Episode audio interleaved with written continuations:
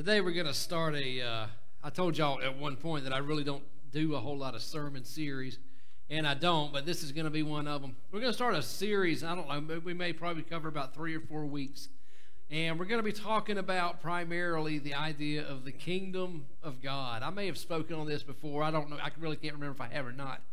But it's it's an it's a it's territory worth covering. It's one of the most, as far as I'm concerned, it's one of the most important topics that we can be talking about Eh, as Christians, as followers of Christ, as disciples of Jesus Christ, is understanding and applying what the kingdom of God is. The kingdom of God is one of the most is the most the most valuable asset that we have, the most valuable thing that we have in our daily lives and as our lives as Christians. Jesus spent a lot of time talking about the kingdom of God. If you'll read the Gospels, you'll check out uh, Matthew, Mark, Luke, and John, you're going to find out that Jesus spent probably a majority of his time preaching about the kingdom of God, teaching about the kingdom of God. Over the next few weeks, we're going to we're going to read some of these stories where Jesus utilizes this, where he preaches this message, he teaches this message. Oftentimes, he uses parables to teach about this message, this idea. What is this? What is the kingdom of God exactly? How do we embrace it? What did Jesus teach that it was? Why does it matter? Why does it matter at all? It matters a lot. And in where we are in today society, I would say it's probably as Christians, it's probably the most important thing that we can understand. And it's probably the most important thing that we can apply to our daily lives. Throughout the Gospels, as I said a minute ago, you're going to find numerous stories that give us these ideas, these firm understandings of what the kingdom of God is and what and, and, and how God was bringing it to fruition through his son Jesus Christ. Each story is a treasure in and of itself. Each story is a treasure in and of itself because it shares eternal truths with us. It shares these eternal truths about exactly what we are invited to participate in as those who claim Christ as Savior. What are we invited? This, this is it. Remember, I told you guys one time the Bible has a whole heck of a lot more to say about how we live on earth than it does what happens after we die?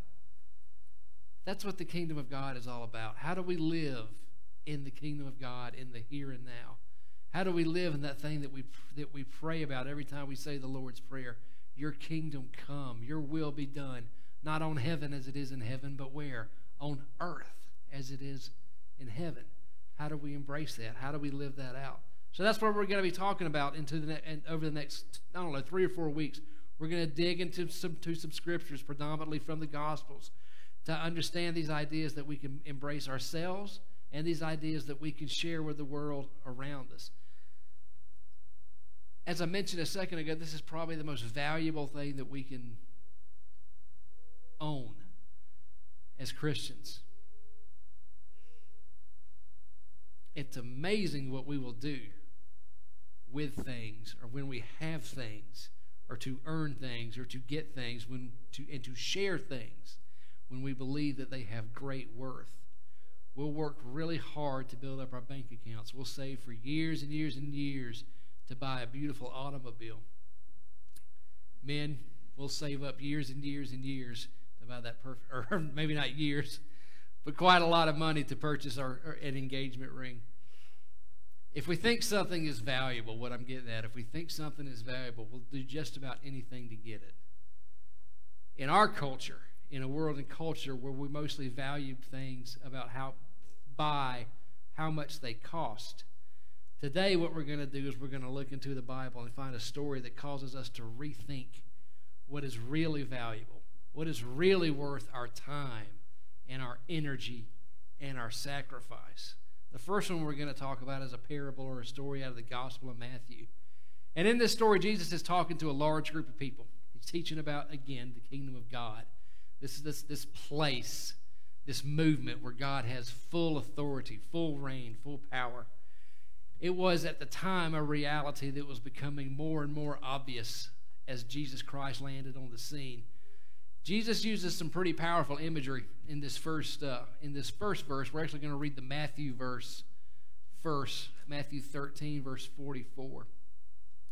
And again, it's just one little verse in the Bible, but it carries with it so much power, so much imagery.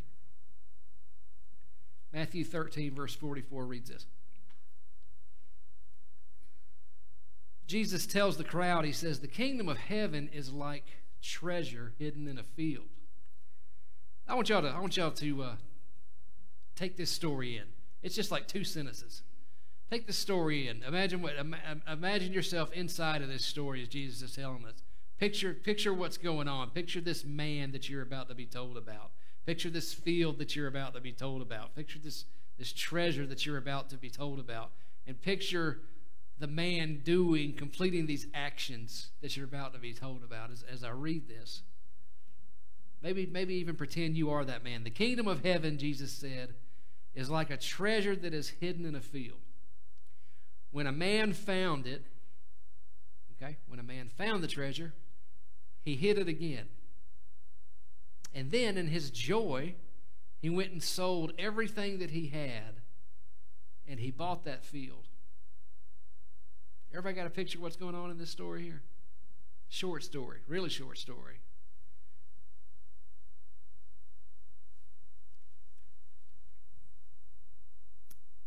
Guy finds a treasure in a field. I don't, I don't know if he dug it up or whatever. Nonetheless, he finds it, puts it back in the ground, goes and sells everything he has, come back and buys the land so that he could have all of it. Evidently, he thought whatever he found was pretty, pretty doggone valuable. We don't know how long that treasure had been there in the story that Jesus tells. We don't know how it got there. We don't know how the man found it. All we're told is that the discovery that he had, the discovery, his discovery, was so exciting that he hides it again. He sells everything that he has. Then he comes back and he buys that field where the treasure is. The man in this story, what Jesus is getting at, the man in this story believed what he found was so valuable that he was willing to give up everything that he had to get it. Did y'all catch that? Jesus says that's what the kingdom of God is like. When this guy found this treasure, he thought that it was so valuable that he was willing to give up everything everything that he owned to get it, to receive it. God says, Jesus says, the kingdom of God is like that. The kingdom of God is like this treasure.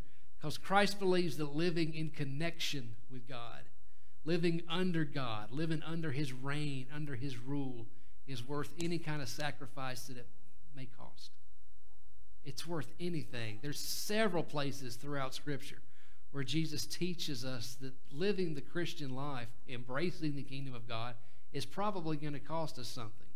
It might cost us our relationships. Christ talks about it about us costing our families, as a matter of fact. It may cost us social status. It may it may it may cost us uh, status in our workplace. It may mean that we have to give up some worldly pleasures. It may mean that we have to give up some selfishness.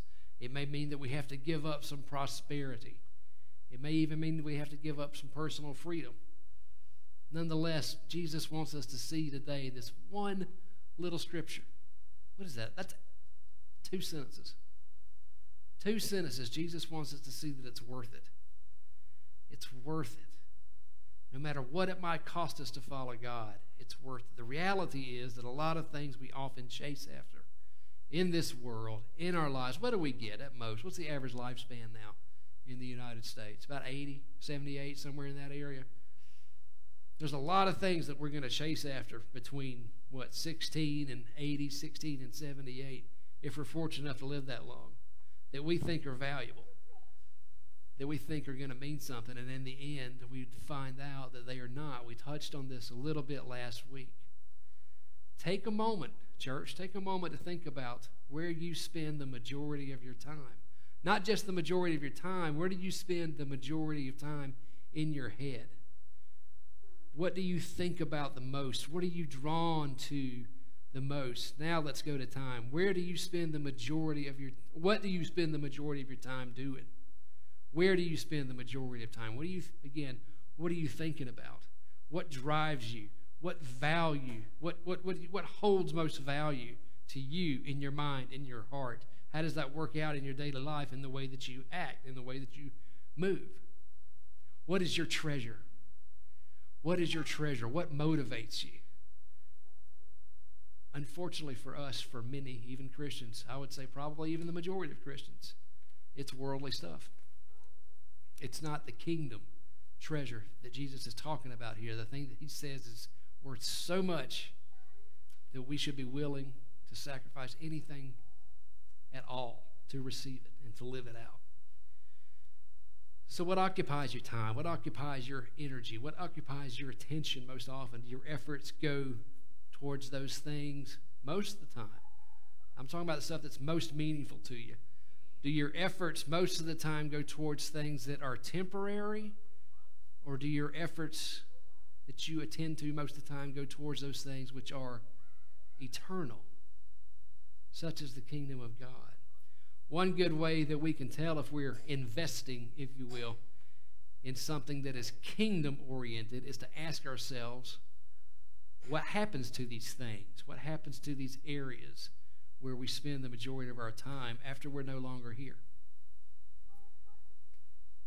Are these things that are most these things that we do, if they're if they're physical or if they're ideas, what happens to them after we die?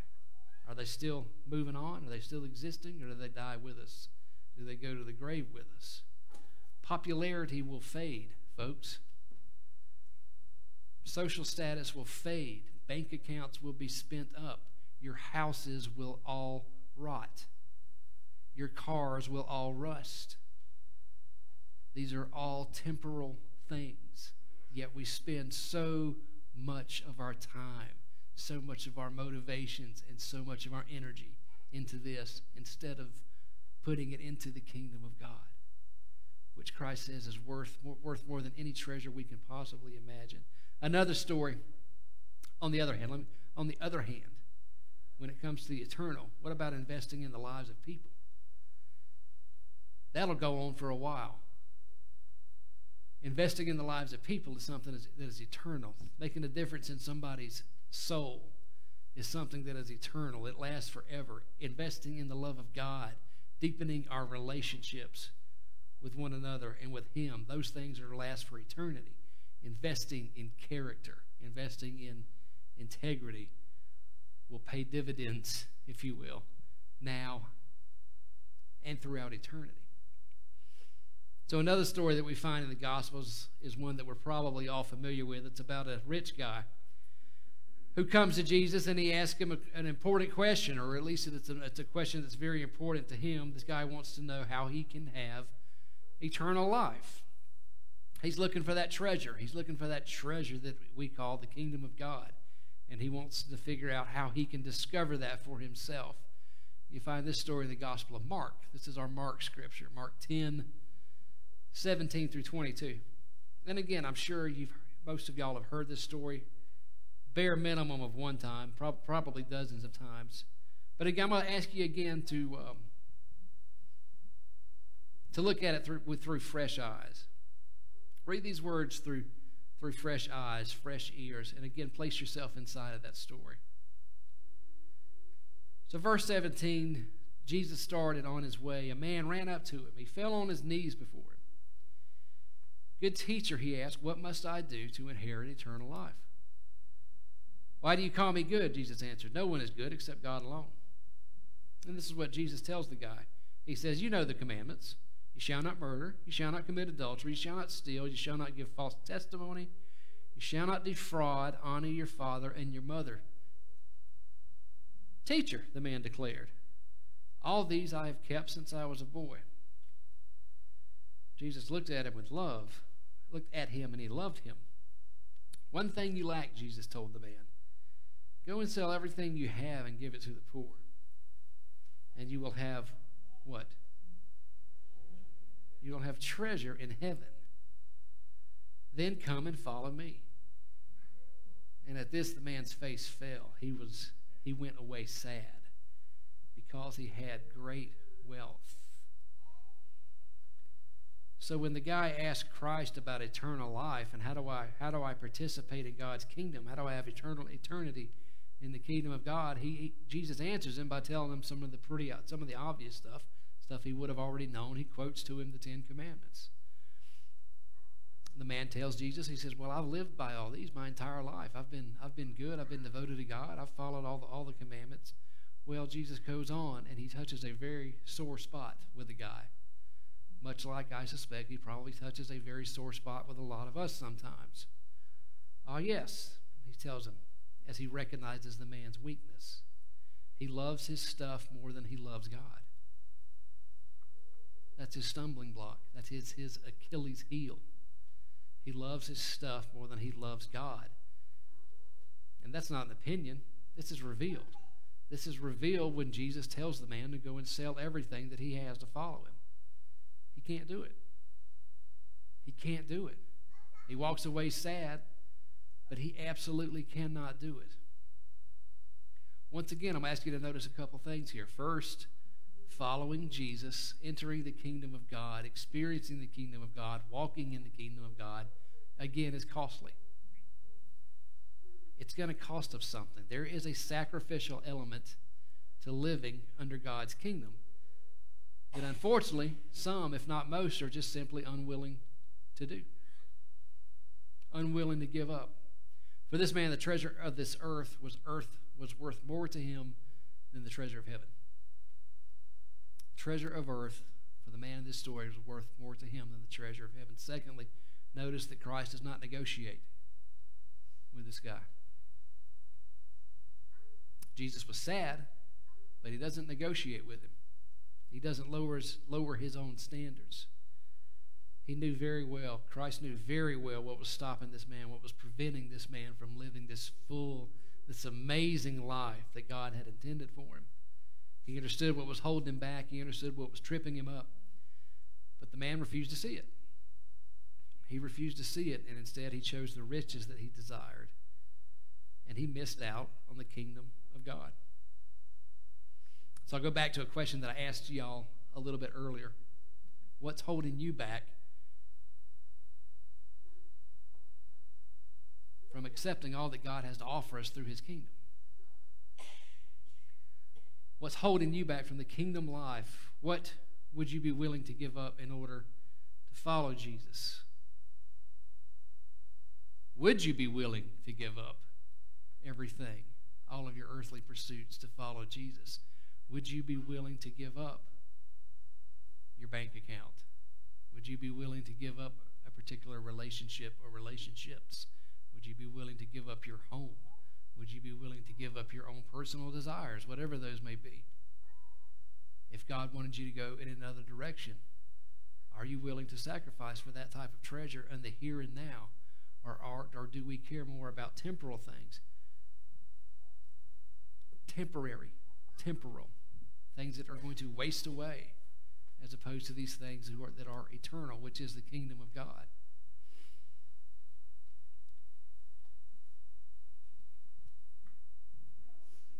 Thing that I want to implore you guys. I don't, I don't, you know, I know that I preach pretty, pretty thick stuff sometimes, and people have told me that I, that I have a tendency to challenge people. I, I, I challenge myself just as much, if not more, than I challenge the congregation. But it's because I believe every word that I say. I may not be able to live every word that I say, but I believe it. And I believe when God, when Jesus offers us the kingdom of life on earth as it is in heaven, that it is the greatest gift that we can embrace during our short, short time on here. Yet we waste away our lives on so much. We waste away our lives on so much. We care about so much, so much more than we do about Christ, than we do about His church, than we do about embracing the kingdom, than we do about embracing Jesus, than we do about embracing the Gospels, than we do about embracing the teachings of Jesus. These things drive us, they motivate us so much more for some reason. And we love them so much more for some reason that we won't even accept the beautiful life that Christ offers us through this kingdom. And we waste away our lives. Church, this is my message to you this morning. Don't waste your life. I don't care how old you are. I don't care if you're two years old like Paisley. I don't care if you're Corey. I don't care if you're the oldest person in here. It doesn't matter. It's never too early or never too late to begin this if you're stuck in a rut. Don't waste your life away on this stuff. If you're going to embrace something in your life, embrace something that's going to last, embrace something that's going to matter, embrace something that's going to be eternal. Because here's what we're told in our culture, particularly in the United States. Here's what drives us, particularly our middle class and our upper middle class. Here's what we're going to do. What's your goal in life? I'm going to go to college. I'm going to get me a job. If I'm a woman, I'm going to get me a husband. If, if I'm a man, I'm going to get me a wife. We're going to build an awesome house together. We're going to get the most expensive car, and hopefully we can retire early, have a nice fat retirement, a nice comfortable life, and breeze on out of here when we die. And that's what we put all of our efforts into. That's what we put all of our stock into. I'm not saying anything's wrong with those things whatsoever. There's not in and of themselves. But when it's what we care about the most and it's what we invest the most of our time in, our most concerned, if it's what the, we love the most, I can assure you we're not experiencing the fullness of the kingdom of God. In the end, that stuff doesn't matter. Embrace something that matters, church. What matters is God. What matters is Jesus. What matters is living the kingdom of God, telling people about the kingdom of God. Embrace that. Love that. Make that your life because that's what we're called to. If you want to experience joy, we've talked about joy the last several weeks. There it is. That car that you're going to spend tens of thousands of dollars on is going to rust, it's going to break down. Christ is eternal, the kingdom of God is eternal. Those of us who put all of our faith and all of our trust in governments and politics and politicians, those politicians are going to die. Governments are going to pass away. The rule and the reign of Jesus is eternal.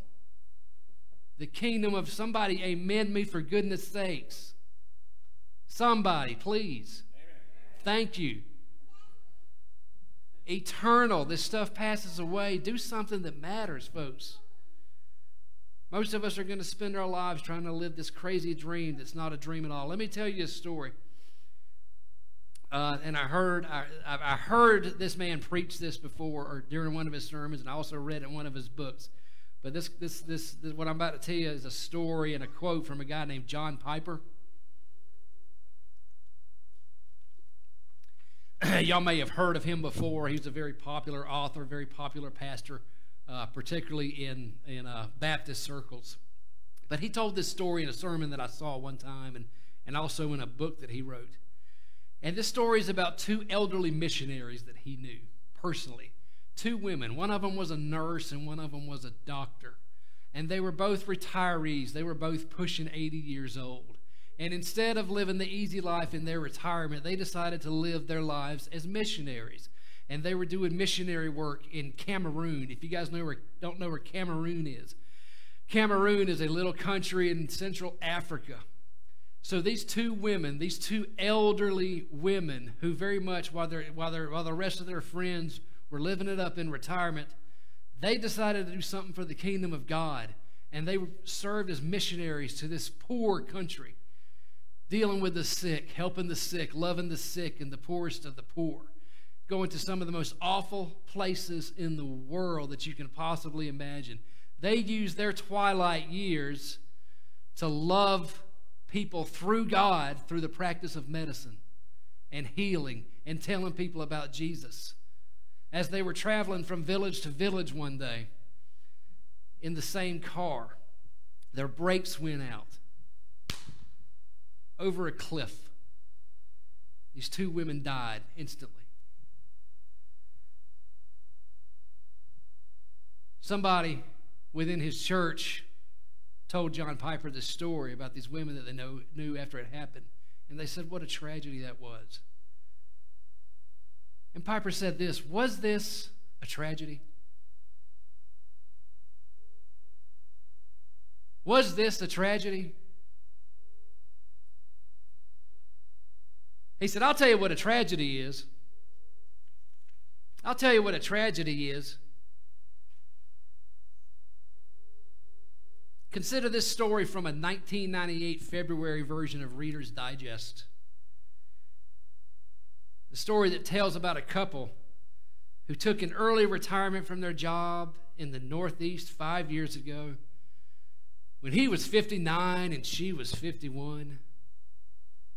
Now they live in Punta Gorda, Florida, where they cruise on their 30 foot trawler. They play softball and they collect seashells. Now that's a tragedy. That's a tragedy. That's not a life well will, well lived. Amen. Those two women that flew over that cliff, I'd say they lived a life well. They did something that mattered in the kingdom of God. Piper said when he first read this, or he wrote this, he said, When I first read it, I thought this was a joke. Maybe this was a spoof on the American dream, but it wasn't. Tragically, this, this was the dream. Come to the end of your life, your one and only precious God given life, and let the last great work of your life before you give an account to your Creator be this playing softball and collecting seashells. Picture them before Christ at the great day of judgment. Look, Lord, see my shells? That's a tragedy, church. And today, people are spending billions of dollars to persuade you to embrace it, to persuade you to embrace that tragic dream. Over and against that, I put my protest. Don't buy it. Don't waste your life. Let go of the things that are getting in the way of fully embracing the kingdom of God. Kevin, y'all can come on up and play if you don't mind. I'm going to open up the altar.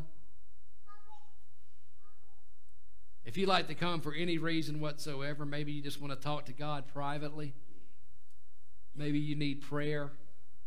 I would love to pray with you if so. Church, we didn't become Christians so we could sit on our laurels. We became Christians because, first and foremost, God saves us and He gives us that reconciliation but also so we can live a life that is not wasted here on earth. That we can live the kingdom of God, that we can embrace the kingdom of God on earth, but it takes something from us. Most of us are not willing to give that. I'm telling you, it's worth it. I'm telling you, I'm telling you, I'm telling you now. Whatever sacrifice we have to make to embrace, to live that kingdom that God offers us, every single bit of it is worthy. You know who some of the most, this and this is a fact, you know who some of the happiest people on earth are? Some of the poorest. And that's just a simple fact. You know some of the most giving people on earth are? The poorest. Okay? And that's just a fact. You can, that's, that's just that's research shows that. Don't buy into this nonsense dream. Accept all that Christ has to offer us.